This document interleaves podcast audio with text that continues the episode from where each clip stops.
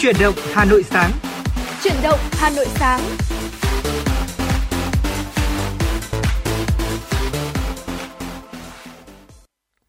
Thu Thảo xin được gửi lời chào tới quý vị thính giả. Và thưa quý vị, à, chương trình Chuyển động Hà Nội sáng nay phát trực tiếp Ờ, 60 phút từ 6 giờ 30 tới 7 giờ 30 đã lại tiếp tục lên sóng và đồng hành cùng với quý vị thính giả đó là Võ Nam và Thu Thảo. Và quý vị đừng quên là chương trình đang được phát sóng trên tần số FM 96 MHz của Đài Phát thanh và Truyền hình Hà Nội và đồng thời cũng đang được phát trực tuyến trên website hanoionline.vn quý vị nhé. Vâng ạ, Võ Nam mến chào buổi sáng quý vị thính giả, buổi sáng thứ ba.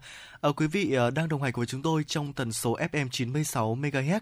Quý vị có thể uh, có những lời nhắn gửi yêu thương hay là những uh, ca khúc âm nhạc muốn yêu cầu hãy tương tác với chúng tôi qua số hotline 024 3773 6688 hoặc là qua trang fanpage chính thức của chương trình FM 96 Thời sự Hà Nội Dạ vâng thưa quý vị, và nếu như mà sáng ngày hôm nay quý vị chúng ta có việc phải đi ra ngoài từ sáng sớm thì có thể là sẽ cảm nhận rõ hơn trạng thái thời tiết đó là mưa và lạnh vẫn chưa hề thuyên giảm.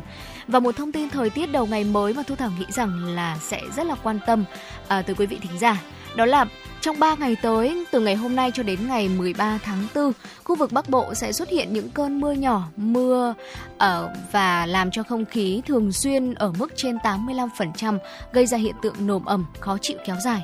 Cụ thể, đó là theo Trung tâm Dự báo Khí tượng Thủy văn Quốc gia vào ngày hôm nay, Bắc Bộ sáng và đêm sẽ có mưa nhỏ, mưa phùn và sương mù gió nhẹ.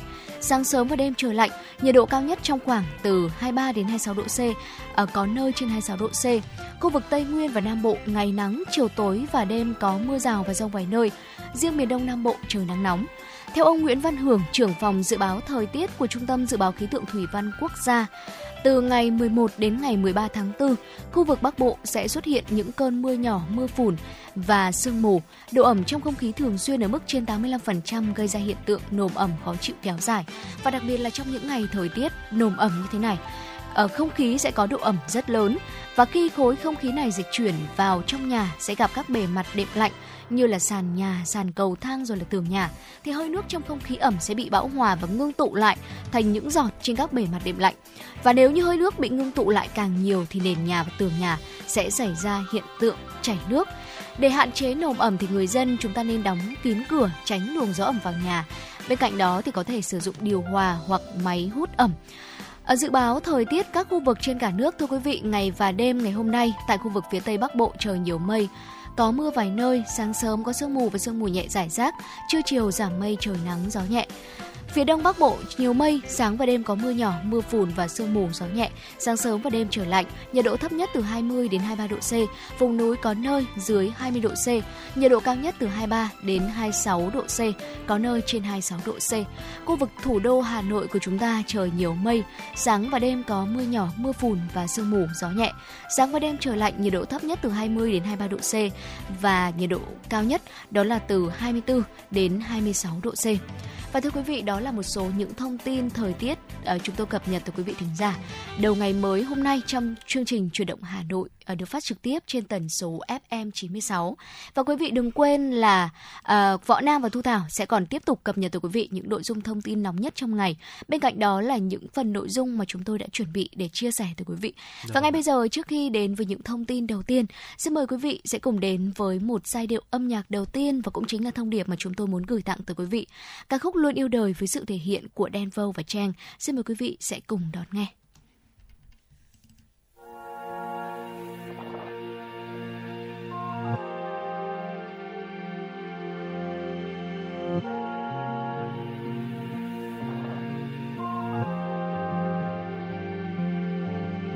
Một ngọn cây vươn lên không trung là làn mây đang trôi um ung dung đợt nắng lên, yeah.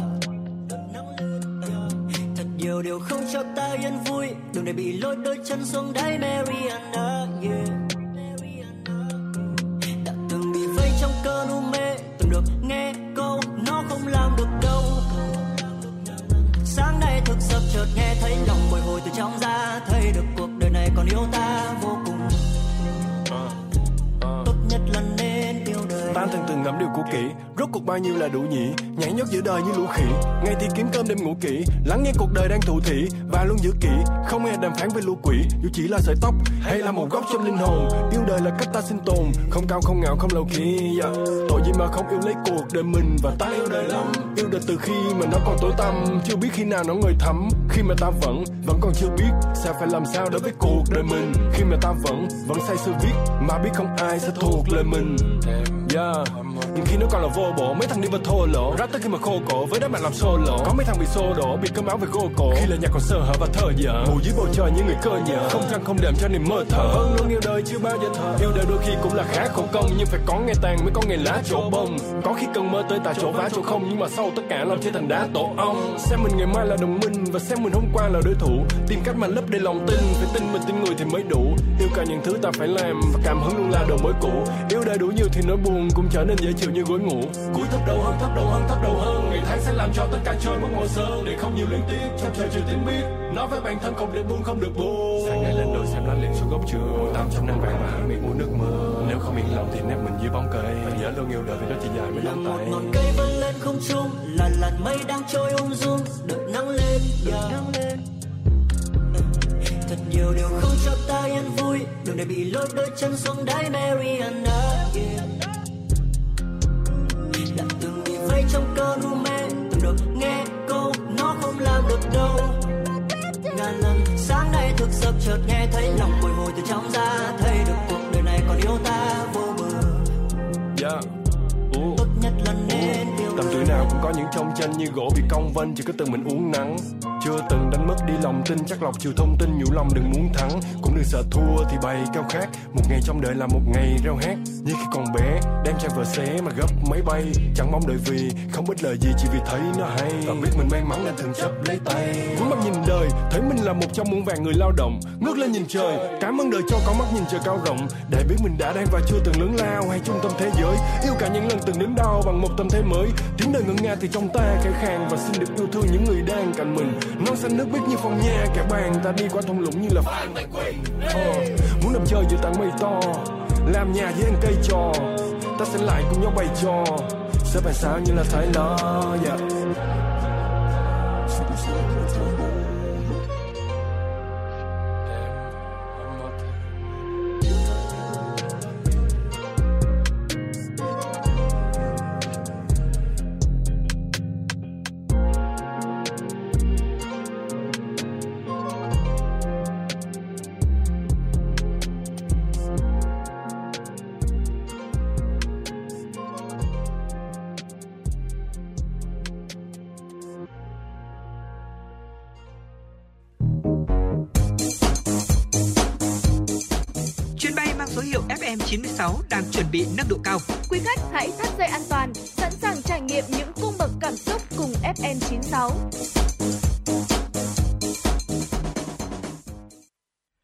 Vị đang quay trở lại với chuyển động Hà Nội sáng ngày hôm nay cùng với Võ Nam và Thu Thảo.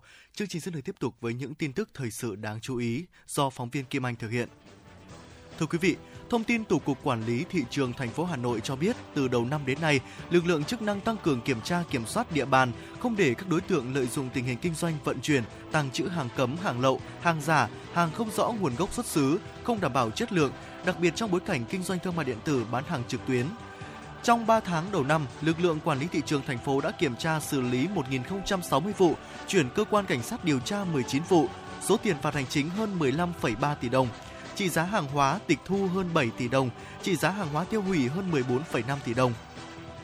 Cục trưởng Cục Quản lý thị trường thành phố Hà Nội Chu Xuân Kiên yêu cầu các đội quản lý thị trường tiếp tục làm tốt công tác giả soát, kiểm tra kiểm soát địa bàn, không để các đối tượng lợi dụng tình hình kinh doanh, vận chuyển, tàng trữ hàng cấm, hàng lậu, hàng giả, hàng không rõ nguồn gốc xuất xứ, không đảm bảo chất lượng, đặc biệt trong môi trường kinh doanh thương mại điện tử, bán hàng trực tuyến, kiên quyết xử lý nghiêm các tổ chức cá nhân có hành vi đầu cơ, găm hàng xăng dầu để trục lợi bất hợp pháp.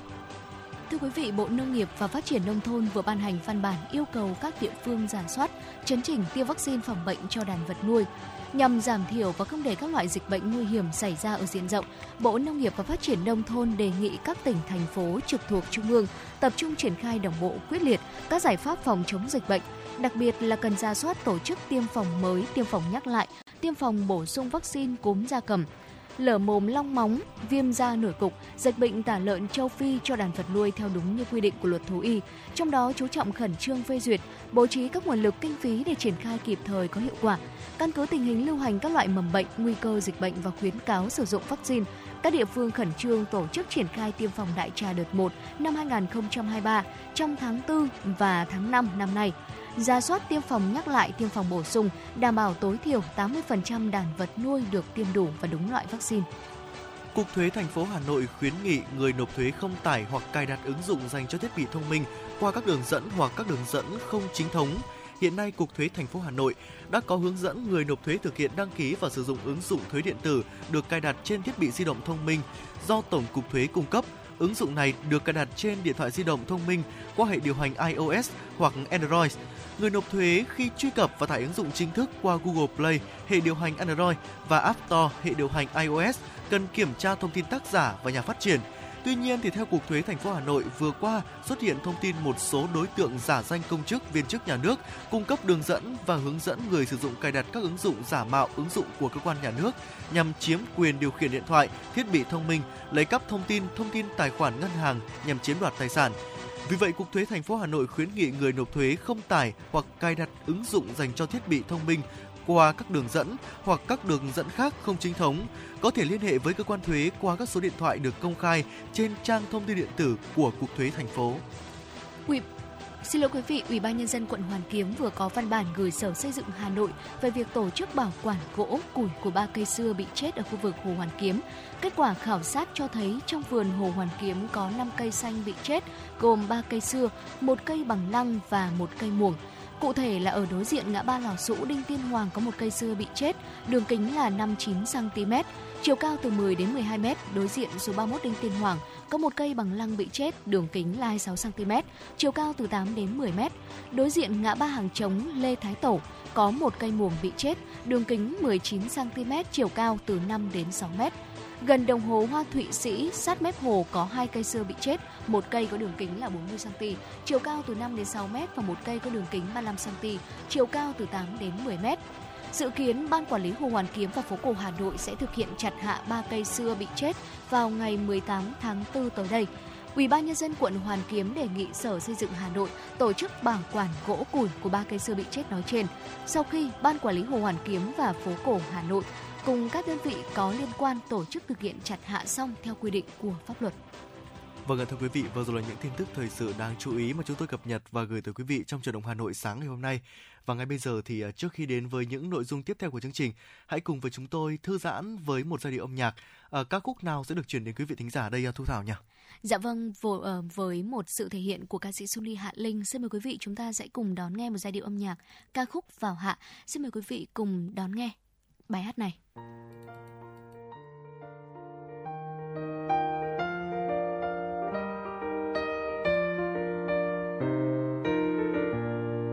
trời nhẹ dần lên cao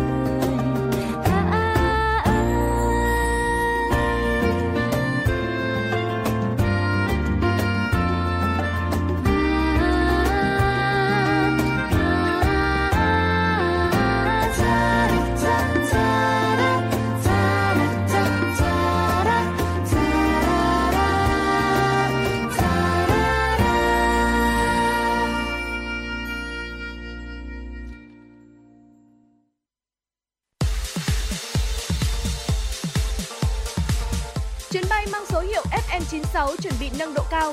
Quý khách hãy thắt dây an toàn, sẵn sàng trải nghiệm những cung bậc cảm xúc cùng FM96.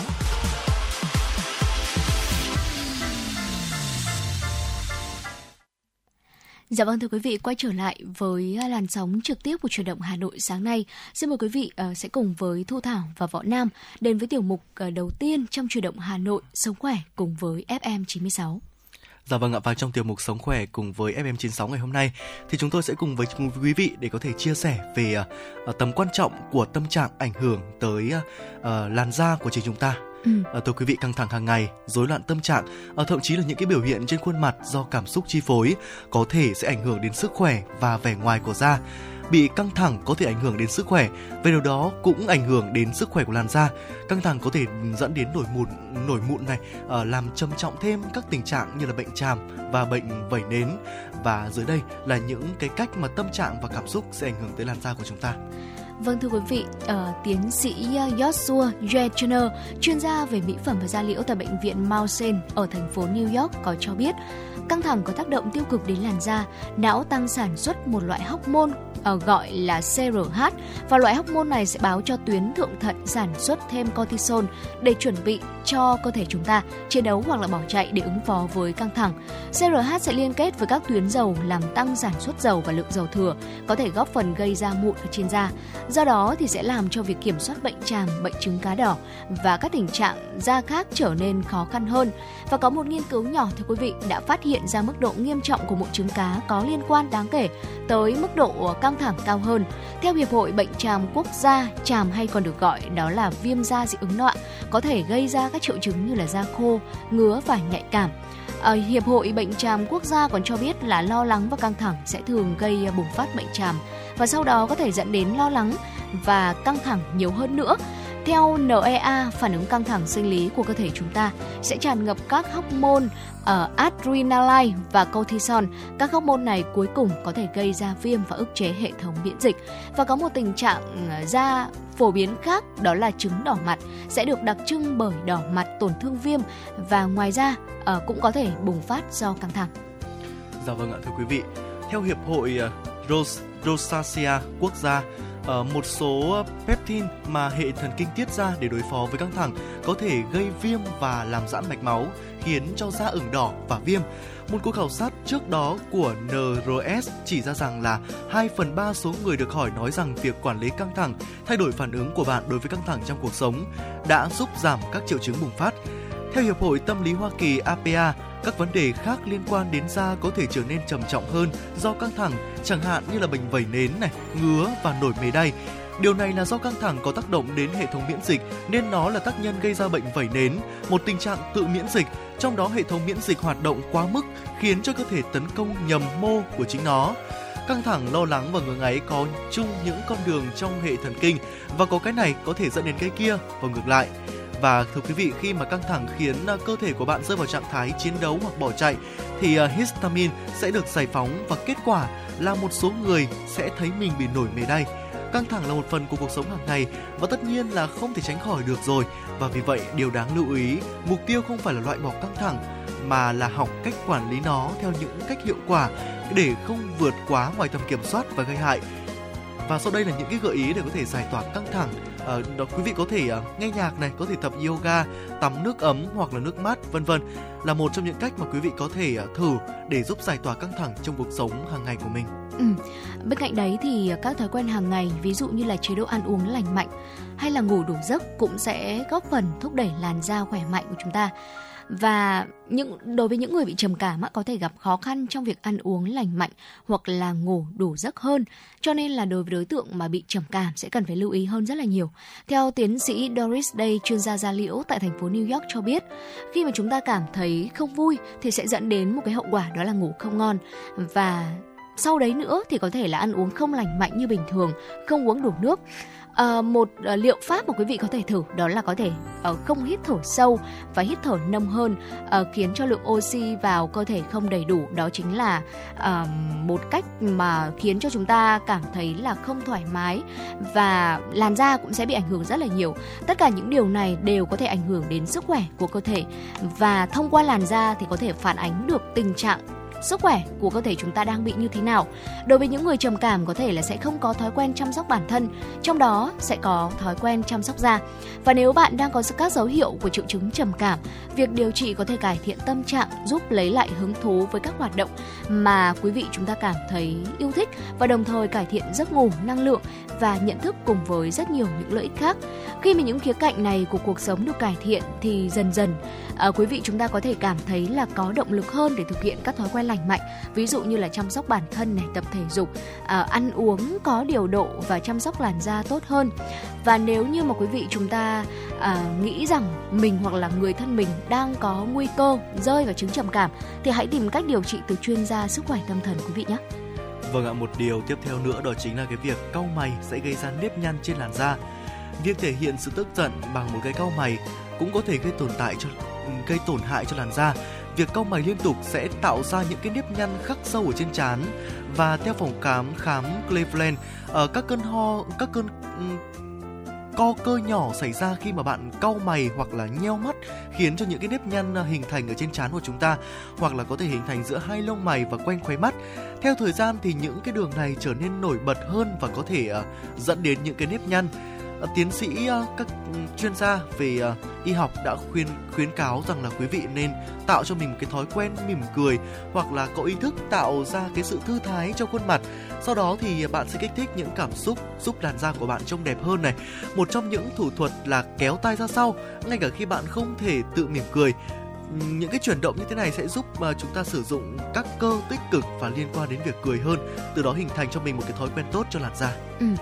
và bên cạnh đó thưa quý vị tâm trạng thoải mái sẽ giảm thiểu tác động tiêu cực của căng thẳng lên làn da của mình. À, ngày càng có nhiều bác sĩ da liễu bắt đầu nhận ra mối liên hệ giữa sức khỏe tinh thần cũng như là sức khỏe làn da trong vài thập kỷ qua. Ví dụ như là khi mà chúng ta có cảm giác xấu hổ đúng không ạ? Hoặc là ngại ngùng thì thường là làn da của chúng ta sẽ trở nên đỏ ửng trên khuôn mặt nghiên cứu cho thấy rằng là căng thẳng là một trong những yếu tố quan trọng của mối liên hệ này và tại sao sức khỏe tâm thần kém lại có thể gây ra các vấn đề trên da như vậy. Vì vậy điều ngược lại sẽ có ý nghĩa đó là khi mà chúng ta cảm thấy tinh thần bình tĩnh hơn tích cực hơn thì sẽ ngăn chặn những tác động xấu của căng thẳng lên làn da. À, theo tiến sĩ Joshua Trainer Ờ, chuyên gia về mỹ phẩm và da liễu tại bệnh viện à, uh, Mount Saints ở thành phố New York. Điều này là nhờ mức độ gia tăng của một số hormone liên quan đến trạng thái tâm trạng tích cực, chẳng hạn như là dopamine hay là serotonin. Những hormone này điều chỉnh tâm trạng và giữ cho quý vị chúng ta bình tĩnh, ổn định và vui vẻ. Đó thưa quý vị, ở việc mà chúng ta thức dậy với một uh, trạng thái tinh thần thật là thoải mái, uh, vui vẻ không chỉ tác động đến tâm trạng trong cả một ngày một ngày khiến chúng ta sẽ luôn có cảm giác đó là vui vẻ, phấn chấn và có thật nhiều năng lượng đâu. Mà bên cạnh đó sẽ còn khiến cho làn da của chúng ta có một sức sống hơn, uh, đẹp hơn đúng không ạ? Vậy thì thay vì việc là chúng ta luôn cảm thấy cau gắt này, khó chịu, bồn chồn, lo lắng. Thì hãy rèn luyện một thói quen sinh hoạt thật là lành mạnh. Ừ. uh, để có một làn da thật đẹp. Và bên cạnh đó thì việc mà chúng ta có luôn luôn có một cái trạng thái tinh thần thật là tươi vui sẽ khiến cho mình cảm thấy yêu đời và có năng lượng thực hiện những công việc khác ở trong ngày nữa. Và hy vọng rằng là những thông tin vừa rồi được cung cấp tới quý vị trong tiểu mục Sống khỏe cùng với FM 96 có thể uh, cung cấp cho quý vị thêm ở uh, một góc nhìn nữa về uh, sức khỏe tinh thần cũng như là sức khỏe thể chất của mình. À, thưa quý vị, ngay sau đây xin mời quý vị chúng ta sẽ quay trở lại với không gian âm nhạc của chủ động Hà Nội.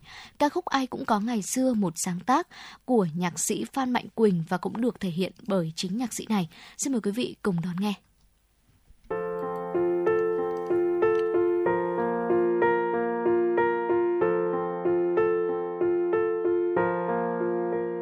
dòng tin đang quê hương tôi nay đã gió lên cuốn mây mây ngói bay, nước cũng sắp cao ngàn đầu.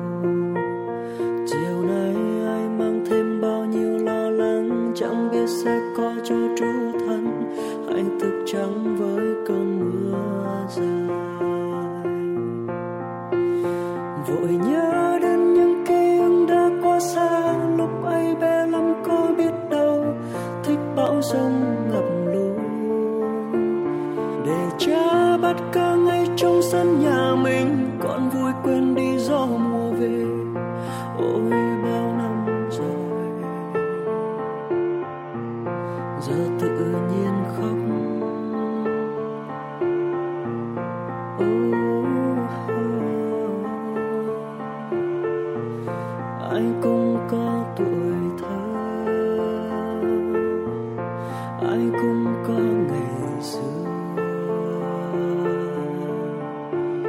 Ngày xanh trôi nhanh hơn khi xưa ta nghĩ lúc ấy chỉ muốn mau lớn lên để không ai gọi trẻ con. Rồi khi bao bon trên ưu tư cuộc sống ta mới trở về ý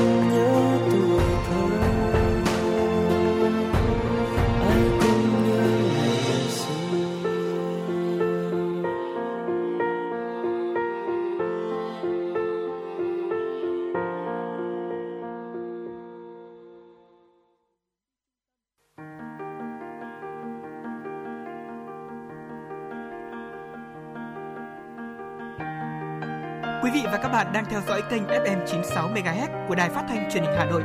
Hãy giữ sóng và tương tác với chúng tôi theo số điện thoại 024 3773 6688. FM 96 đồng hành trên mọi nẻo đường.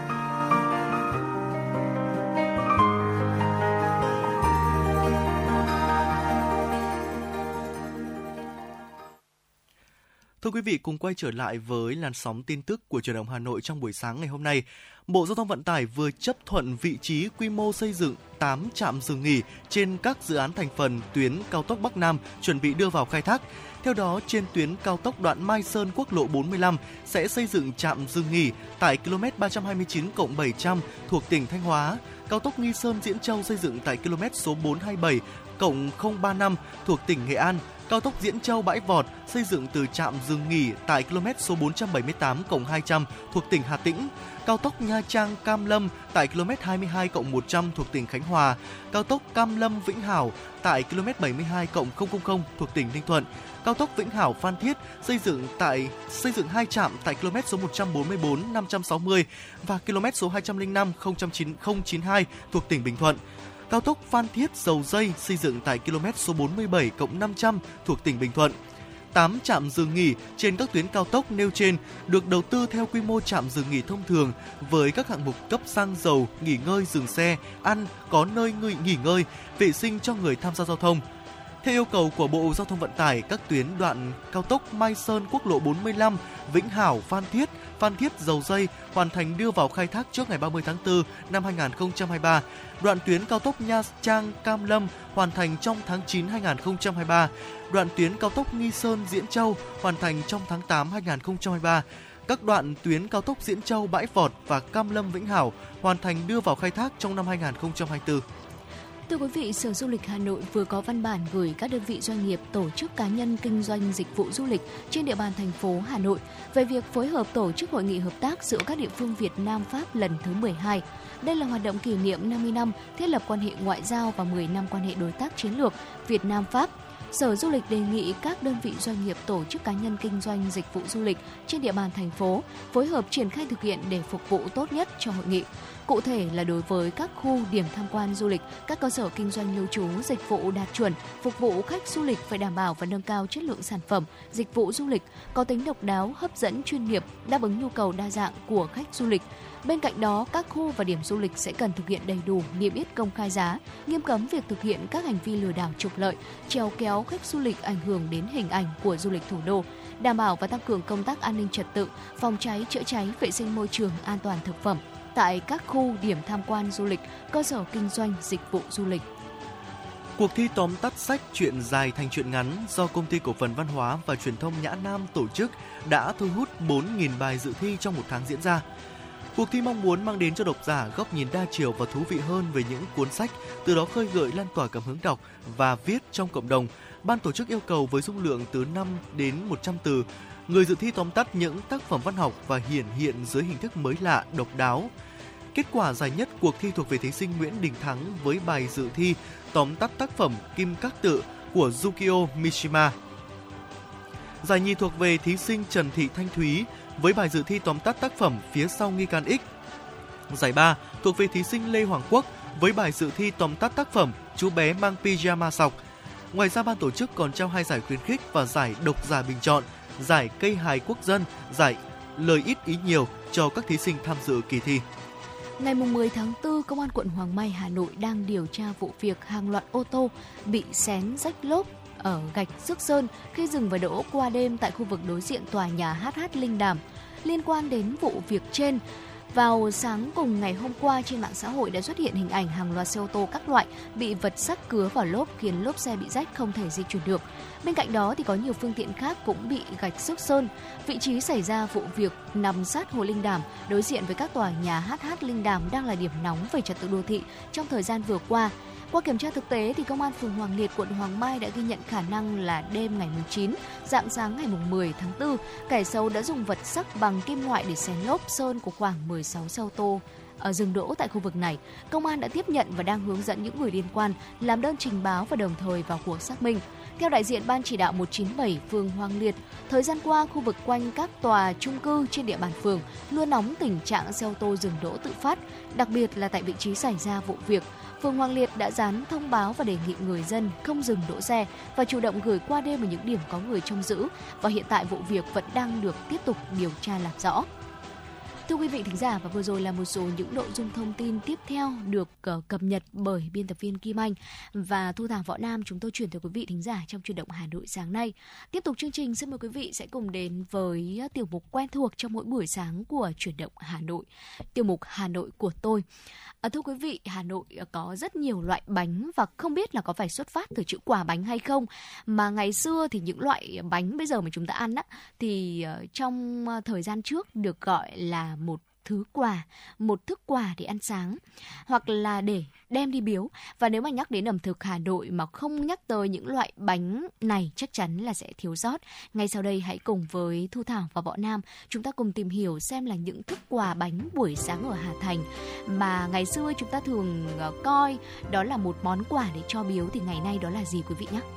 Vâng ạ, đầu tiên thì uh, một món uh, quà sáng rất là quen thuộc với quý ừ. vị đó chính là bánh giò À, đầu tiên thì phải nhắc đến bánh giò rồi đúng không ạ? Bánh giò được làm từ bột gạo tẻ, gói bằng lá chuối nhân, sẽ gồm mà thịt nạc băm nhỏ, mộc nhĩ, nấm hương, hành tím băm. Liệt kê nguyên liệu ra thì thấy bánh giò là quá là đơn giản, thế nhưng mà đương nhiên thì à, để loại bánh này được lọt vào danh sách ờ, ẩm thực tiêu biểu của đất nước chúng ta thì nó chưa bao giờ thuộc là dạng vừa cả đúng không ạ, à, Thu Thảo? Dạ vâng thưa quý vị. À, bên cạnh đó thì từ ngày mà có mạng xã hội thì những người có tinh thần bếp núc tuyệt đối là sẽ không bao giờ dám chạy theo trend gói bánh giò. Mặc dù là ở trên mạng xã hội có rất nhiều phong trào làm bánh này từ bánh ngọt, bánh kem, uh, bánh mì, bánh khúc hay là bánh bao. Bánh giò thì phải được làm từ những tay chuyên nghiệp cơ, bởi lẽ là nếu như không pha bột chuẩn thì hoặc là vỏ sẽ cứng quá, hoặc là vỏ bánh sẽ mềm quá. Bánh giò ở Hà Nội thì có rất nhiều hàng ngon, thường thì sẽ được coi như là một thức quà sáng hoặc là bữa ăn xế. Vì thế mà có rất nhiều hàng chỉ gói nhỏ, bóc bánh ra vừa một bát ăn cơm là đủ. Ngày trước thì bánh giò sẽ được ăn với một chút xíu hạt tiêu và tương ớt thì nay bánh giò sẽ được uh, kèm thêm một số những loại topping khác ví dụ như là giò lụa, giò bò, chả mỡ, chả mì, chả cốm. Rồi là Thu Thảo thấy là một số hàng khác nữa còn có thêm xúc xích cơ thưa quý vị. Ừ. Hàng bánh giò đoạn phía ngoài chợ hôm chính là một ví dụ. Bánh ăn hết rồi mà vật vã mãi vẫn chưa xong miếng chả cắt to bằng đúng bàn tay. Cũng có hàng sẽ chú ý làm bánh to hơn, ví dụ như là hàng ở đầu phố Thụy Khuê chẳng hạn à, chúng ta ăn một chiếc bánh là no cả buổi rồi tuy nhiên là thực khách ở đây à, toàn là thanh niên sức dài vai rộng thôi cho nên cũng có khi một chiếc bánh dù to thì vẫn chẳng thấm tháp vào đâu hàng bánh này chắc chỉ chống chỉ định với những người già và cái nan thôi thưa quý vị Xung quanh chợ Nghĩa Tân cũng có rất nhiều đoạn phố bánh giò. Phía mặt sân vận động Nghĩa Tân thì là các hàng bánh giò, cháo chai. Phía trần phố Trần Tử Bình là các hàng vừa gói vừa bán. Sáng sớm đã thấy chủ hàng dùng bếp ga công nghiệp rào nhân bánh bằng những chiếc uh, chảo gang to. Mùi hạt tiêu với mộc nhĩ nấm hương bốc lên ngào ngạt mà chúng ta đi qua thôi cũng đã ngửi thấy một mùi thơm rất ấm lòng rồi.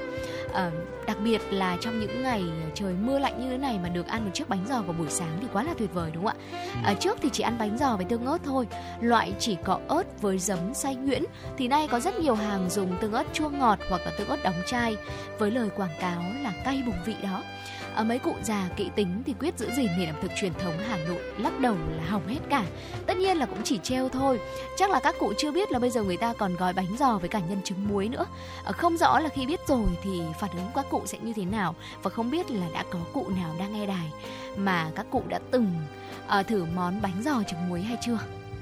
Vâng ạ ngoài bánh giò thì ở một à, loại bánh tiếp theo cũng rất là quen thuộc với chúng ta với cái tên gọi rất là đặc biệt là xôi lạc bánh khúc đây. Ừ. uh, và uh, cái việc mà người ta thưởng thức bánh khúc cũng đã từng trở thành những cái phong trào đăng ảnh ở trên mạng xã hội. Uh, cũng thuộc cái dòng bánh bánh ăn sáng thì bánh khúc cũng khá được ưa chuộng thôi quý vị. Ở thực ra thì bánh khúc còn thông dụng hơn cả bánh giò vì nó ăn khá là tiện. Ừ. à, chỉ cần gói trong lá chuối hoặc là trong túi ni lông là đủ rồi không cần phải thìa không cần phải đĩa. À, người không có thời gian thường chọn bánh khúc để lót dạ vào buổi sáng và hơn cả thì nó đặc biệt thích hợp để ăn vào những cái ngày mà thời tiết ẩm ương như thế này đấy ạ à, bánh khúc bao gồm các nguyên liệu như là gạo nếp cái hoa vàng đậu xanh đãi vỏ và đồ chín thịt ba chỉ ướp mắm, muối, hạt tiêu. Ngoài ra bánh khúc còn đặc biệt là cần một cái nguyên liệu đó chính là lá khúc. Ừ. Lá khúc thường mọc dại ngoài đồng. Ở mùa lá khúc là mùa cuối thu đầu đông. Ở khi đó thì người ta sẽ hái lá về rửa sạch, giã nhuyễn rồi trộn với bột nếp thành một hỗn hợp. Hỗn hợp đó thì ờ, nó bao bên ngoài đậu xanh và thịt ba chỉ rồi thì lăn qua gạo nếp.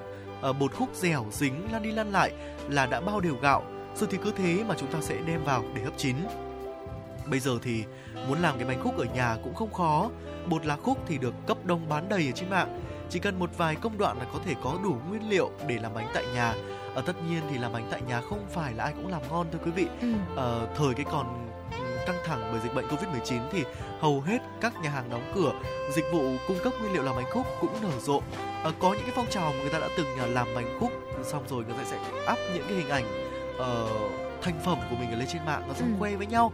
Ờ, thế nhưng mà để làm ra được một chiếc bánh khúc thì ờ, chúng ta cũng phải trải qua rất nhiều công đoạn mà chúng ta phải mày mò rất là tỉ mỉ để có thể có được những ờ, ở chiếc bánh khúc rất là thơm ngon tuyệt vời đúng không ạ? Dạ vâng thưa quý vị, ở bên cạnh à, bánh khúc cũng như là bánh giò thì bánh trưng rán bản mâm cũng được coi là một thức quà ăn sáng của người Hà Nội. À, thưa quý vị cũng là một món ăn sáng thế nhưng mà sẽ không phải chờ đến Tết thì mới có bánh trưng đâu. Trên các ngõ phố của Hà Nội giờ đây thì thi thoảng chúng ta vẫn bắt gặp những hàng bánh trưng rán. Bánh trưng này thì không được gói to mà sẽ được gói gọn nhỏ nhất và cũng chỉ nhỉnh hơn lòng bàn tay một chút thôi. Tất nhiên là nguyên liệu để làm bánh vẫn sẽ không thay đổi, nghĩa là vẫn sẽ có gạo nếp này, lá rong, đậu xanh, rồi là thịt ba chỉ. Có một điều đặc biệt hơi khác một chút đó là bánh được dán trên những chiếc mâm nhôm. Ờ, mặc dù bây giờ thì có đủ các loại kích cỡ chảo, thế nhưng mà cái lạ đó là hàng bánh trưng nào cũng chỉ dán ở trên mâm nhôm thôi thưa quý vị. Mỡ sẽ được cắt miếng to, đưa qua đưa lại trên mâm và đủ để bánh vàng không bị cháy, giòn tan phần vỏ, béo bùi bên trong. Bánh trưng rán kiểu này thì cũng là một món đặc biệt gây thương nhớ. Dù cho là nhà có bánh trưng to này, nhiều nhân, nhiều thịt đi chăng nữa. À, thế mà đem rán thì vị của nó tuyệt đối cũng không giống một chiếc bánh trưng nhỏ xinh rán bằng mâm nhôm nơi góc phố đâu thưa quý vị. À, hương vị cũng sẽ rất là khác. Bánh trưng này khi ăn sẽ được cắt nhỏ, chấm maji hoặc là ớt tỏi. Dạ, chỉ thế thôi mà không thêm topping thì thà gì. Thi thoảng thì những bà bán bánh hỏi khách quen là có ăn thêm tóp mỡ không? Và tóp mỡ ở đây chính là miếng mỡ phần cắt mỏng to bản đang được dùng để dán miếng bánh trên mâm. Miếng tóp mỡ đó béo giòn, ở chấm nước, chấm cay cay. Nói chung là thú ăn uống này ai đã chót nghiện thì rất là khó quên. Ngày nay thì ở một số hàng bán bánh trưng rán trên mâm nhôm á thì có thêm một số loại topping nữa ví dụ như là giò, xúc xích, ờ, nem rán. Mà quý vị nếu như chúng ta thích ăn thì có thể lựa chọn để ăn kèm với bánh trưng và đó chính là một số ờ, những loại thức quà bánh buổi sáng ở Hà Thành. Và đặc biệt là trong những tiết trời ẩm ương như anh Võ Nam đã từng nói đúng không ạ? Ờ, hơi mưa lạnh một chút như thế này mà chúng ta được ăn bánh giò bánh trưng rán trên mâm nhôm rồi là ờ, bánh khúc nóng cũng chính là một ờ, cách để thưởng thức một buổi sáng trọn vẹn ở Hà Nội và thưa quý vị, những chia sẻ vừa rồi về những món ăn thức quà buổi sáng ở Hà Nội cũng đã kết thúc tiểu mục Hà Nội của tôi ngày hôm nay. Ngay sau đây xin mời quý vị chúng ta sẽ cùng quay trở lại với không gian âm nhạc của truyền động Hà Nội, cũng là một giai điệu âm nhạc về Hà Nội của chúng ta. Ca khúc về Hà Nội đi anh với sự thể hiện của ca sĩ Tuyết Mai. Xin mời quý vị chúng ta sẽ cùng đón nghe nhé. Trước khi cùng quay trở lại với những thông tin tiếp theo. nếu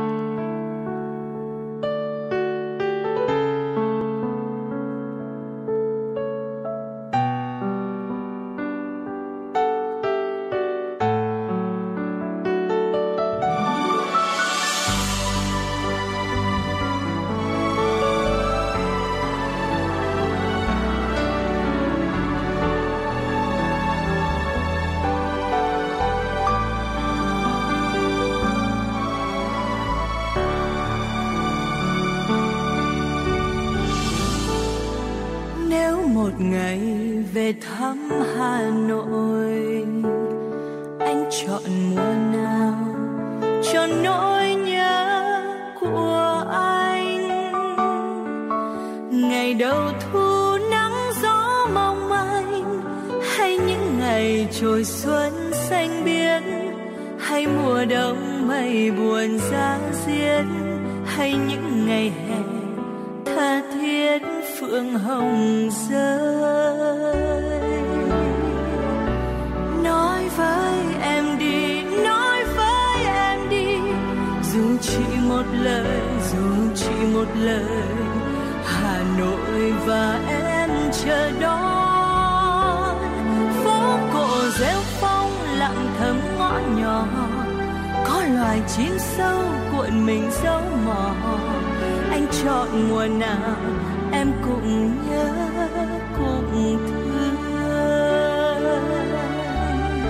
Anh dắt tay em trên những con đường. Cô ngữ không còn, chiều loanh loanh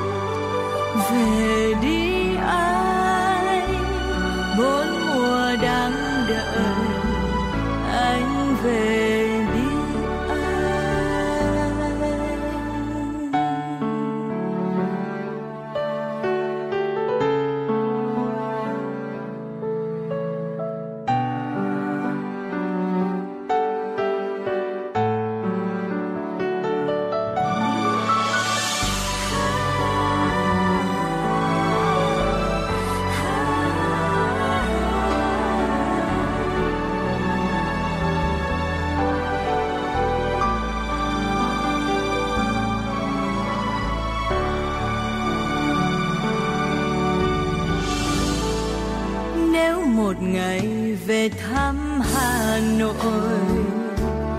Anh chọn mùa nào cho nỗi nhớ của anh ngày đầu thu nắng gió mong manh hay những ngày trồi xuân xanh biếc?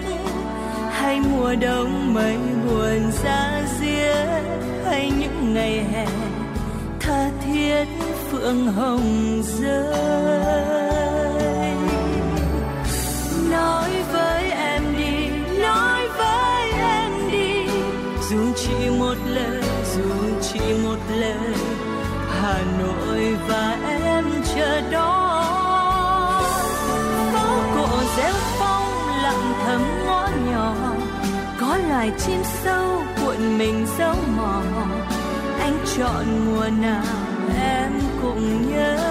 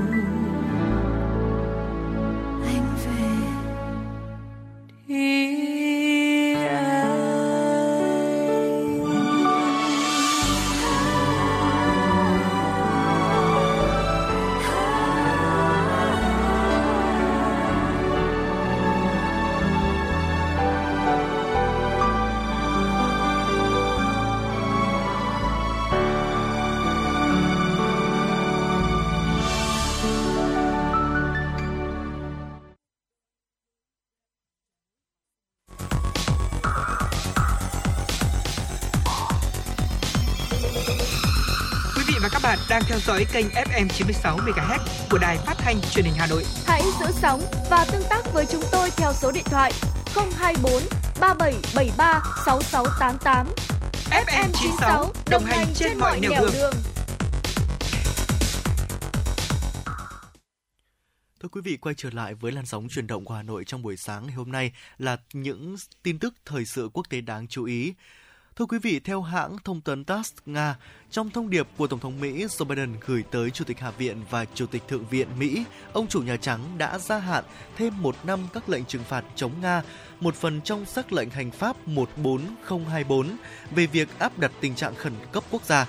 Quyết định mới được đưa ra dựa trên cơ sở rằng Nga đang thực hiện các hoạt động có hại cụ thể chống lại Mỹ, đặc biệt là các nỗ lực phá hoại việc tiến hành các cuộc bầu cử dân chủ tự do và công bằng cũng như các thể chế dân chủ ở Mỹ cũng như ở các nước đồng minh và đối tác của Mỹ cũng như có các hoạt động trên không gian mạng chống lại Mỹ, các đồng minh và đối tác của Mỹ. Theo Nhà Trắng, Nga tiếp tục tạo ra một mối đe dọa bất thường đối với an ninh quốc gia, chính sách đối ngoại và nền kinh tế của Mỹ. Như vậy, sắc lệnh hành pháp 14024 sẽ tiếp tục có hiệu lực sau ngày 15 tháng 4 năm 2023. Thưa quý vị, trong ngày thứ ba tập trận Trung Quốc đã tiếp tục tiến hành các cuộc tấn công giả định xung quanh hòn đảo Đài Loan nhằm vào các mục tiêu trọng yếu. Cuộc tập trận diễn ra trong bối cảnh căng thẳng leo thang sau khi chuyến đi Mỹ của bà Thái Anh Văn, người đứng đầu chính quyền Đài Loan Trung Quốc hồi tuần qua. Hoạt động diễn tập trong hôm nay bao gồm các cuộc tập trận bắn đạn thật ngoài khơi bờ biển tỉnh Phúc Kiến của Trung Quốc, cách quần đảo Mã Tổ khoảng 80 km về phía nam và cách Đài Bắc 190 km tàu sân bay Sơn Đông của Trung Quốc đồng thời tiến hành tuần tra sẵn sàng chiến đấu quanh đảo Đài Loan. Hơn 70 máy bay cùng khoảng 11 con tàu của Trung Quốc cũng đã vượt qua đường trung tuyến của eo biển Đài Loan. Các nước trong khu vực Đông Bắc Á theo dõi cuộc tập trận của Trung Quốc với thái độ thận trọng và khẳng định sự ổn định quanh eo biển Đài Loan rất có ý nghĩa với hòa bình và ổn định của khu vực.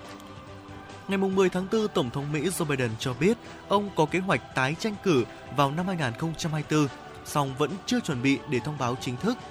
Trả lời phỏng vấn trong chương trình Today của NBC, Tổng thống Biden xác nhận ông có ý định trở thành ứng cử viên của Đảng Dân Chủ tham gia tranh cử vào năm 2024, song vẫn chưa ra thông báo chính thức.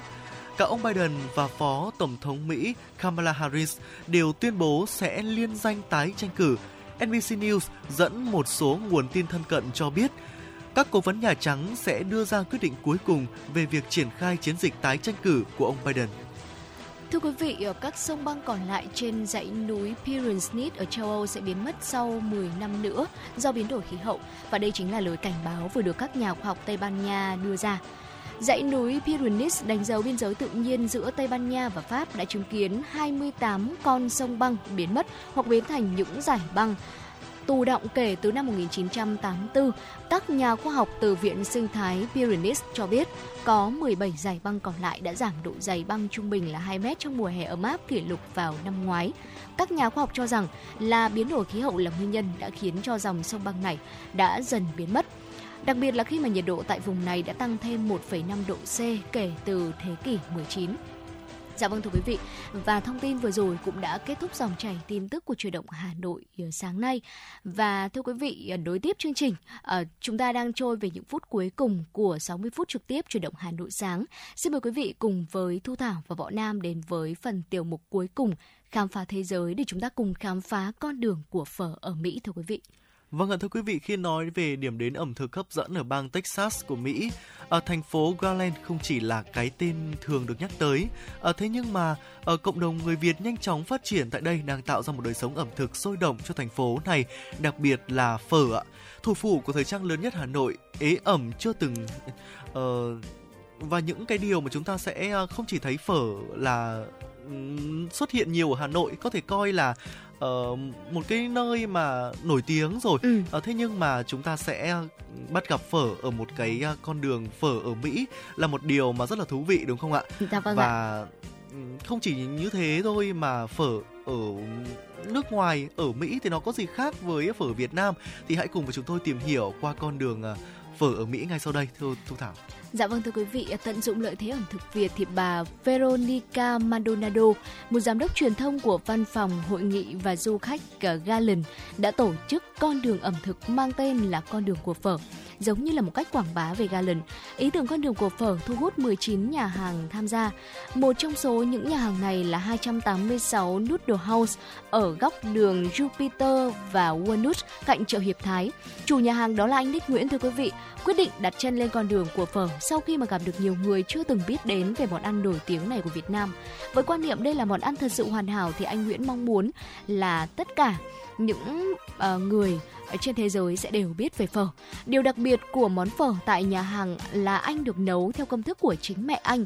Trước tiên thì xương bò sẽ được đun sôi trong khoảng 15 phút để làm sạch và sau đó rửa lại và ninh trong 16 giờ, hớt sạch bọt để nước dùng được trong. Tiếp theo, cho thịt bò vào nồi nước dùng nấu trong 3 giờ, rồi vớt ra và thêm hoa hồi, quế cùng với một số những loại gia vị khác nữa vào. Khoảng từ 5 đến 10 phút sau, gian bếp sẽ ngập mùi thơm. Bản giao hưởng của hương vị sẽ đem ký ức tuổi thơ quay về trong tâm hưởng của anh Nick Nguyễn và anh nói rằng chúng ta có thể cảm nhận được ừ. tình yêu trong phở. Dạ vâng ạ, như vậy có thể thấy rằng là cái công thức mà chúng ta làm phở, à, người ta làm phở ở những con đường phở ở à, Mỹ nó ừ. cũng tương tự như ở Việt Nam cái điều quan trọng là uh, những cái người uh, người nước ngoài hay là những cái người uh, Việt Nam ở nước ngoài họ sẽ được cảm nhận và được tận hưởng cái cảm giác thưởng thức phở ở trong một cái không gian đặc biệt hơn ừ. và cũng như là có thể tìm về được với những cái giá trị truyền thống của đất nước chúng ta đúng không ạ? Dạ vâng thưa quý vị, ở theo báo The Dallas Morning News, bà Maldonado kỳ vọng là thông qua những trải nghiệm tại các nhà hàng nhỏ ở địa phương, du khách sẽ quen thuộc hơn với Galen, với cộng đồng cũng như là văn hóa địa phương và đồng thời thì món ăn phở của Việt Nam cũng được uh, quảng bá rộng rãi đến các du khách quốc tế. Và những thông tin thú vị vừa rồi về con đường phở ở Mỹ à, được mở ra bởi à, một người Việt Nam đã kết thúc tiểu mục khám phá thế giới trong buổi sáng ngày hôm nay. Và quý vị đừng quên là chuyển động Hà Nội sẽ còn lên sóng vào khung giờ trưa nay từ 10 giờ tới 12 giờ trưa. Và những người thực hiện chương trình chỉ đạo nội dung Nguyễn Kim Khiêm, chỉ đạo sản xuất Nguyễn Tiến Dũng, tổ chức sản xuất Lê Xuân Luyến. Biên tập Vương Chuyên, thư ký Kim Anh, host chương trình Võ Nam Thu Thảo, kỹ thuật viên Bảo Tuấn phối hợp thực hiện. Thân ái chào tạm biệt và hẹn gặp lại quý vị trong chuyển động Hà Nội trưa nay.